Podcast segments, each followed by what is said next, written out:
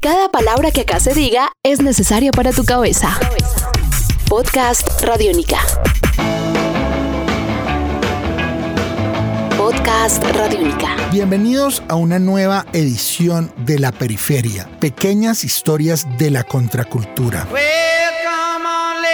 Este espacio es el espacio en donde analizamos algunos de los momentos culturales de la segunda parte del siglo XX que cambiaron para siempre la historia de la música, la historia del arte, la historia de la cultura, en fin, muchísimas cosas las revisamos aquí. Y hoy vamos a cerrar, digamos, la, la parte que tiene que ver con los años 50, hablando de un hecho que terminó siendo fundamental y en general vamos a hablar de la muerte del rock and roll en los años 50. Nosotros durante todo este programa hemos analizado a varios de los grandes rock and rolleros de la época, empezando por el señor Bill Haley, el señor Elvis Presley, Chuck Berry, Jerry Lee Lewis, Johnny Cash. Y todos ellos hicieron que el movimiento del rock and roll fuera muy importante en su momento, pero hoy vamos a ver cómo ese movimiento que empezó a tener fuerza en 1955, 56, para 1959 iba a estar casi muerto debido a varias cosas que pasaron. Por un lado, el rock and roll empezó a perder fuerza, primero por algo de lo que ya hablamos en este programa que tiene que ver con la ida al ejército de Elvis Presley. Eso sin duda generó, digamos, una gran decepción para todos los fans que sintieron que ese rock and rollero, que este hombre rebelde, pues estaba, digamos, un poco vendiéndose al sistema, al Estado y todo este tipo de cosas.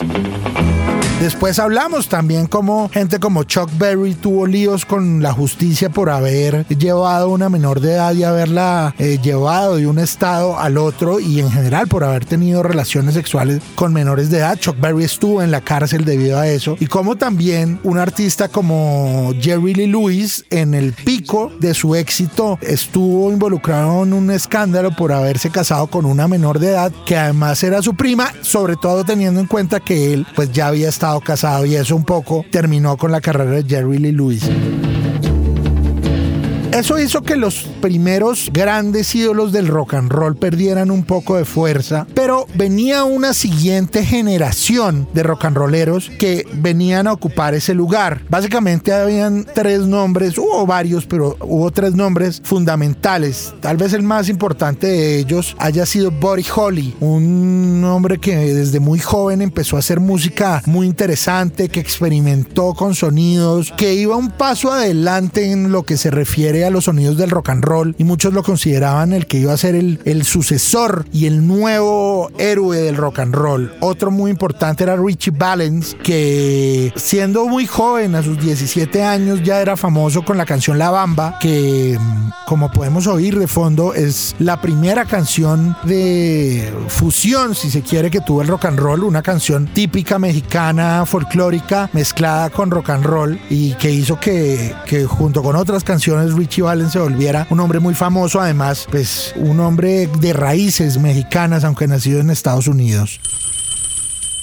Hello, baby. Y el tercero era el señor de Big Bopper, un hombre más un entertainer, más divertido. Sus canciones eran un poco más humorísticas, además porque él era un hombre grande, de, un, poco más gordo, y pues sus canciones eran simpáticas con esta voz profunda que él tenía. Pues resulta que ellos tres tuvieron un desafortunado accidente que se conoció como The Day the Music Died, en donde ellos tres, al hacer una apuesta con otros rock and rolleros en una gira que estaban haciendo, se fueron en un avión mientras a los demás les tocó irse en, un bus. Y ese avión en el que se fueron estos tres artistas, Buddy Holly, eh, Richie Valens y The Big Bopper, desafortunadamente se estrelló y ellos tres murieron. Eso de alguna manera terminó siendo muy duro para el rock and roll y digamos que toda una generación le hizo luto a estos tres artistas que estaban destinados a ser unos artistas muy grandes. Una de las cosas más terribles de esta historia es que en el caso particular de Richie Valens, él le tenía mucho miedo a los aviones desde pequeño y desafortunadamente su vida terminó en un avión.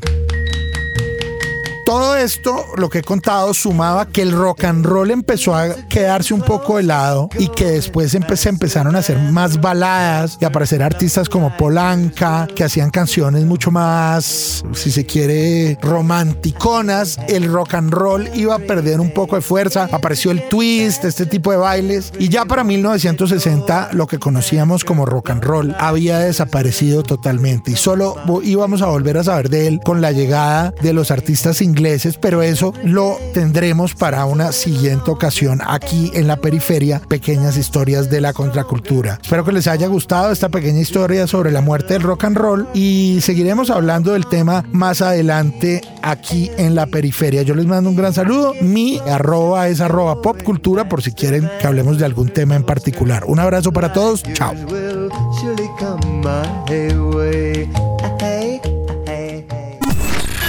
Este es un podcast Radiónica.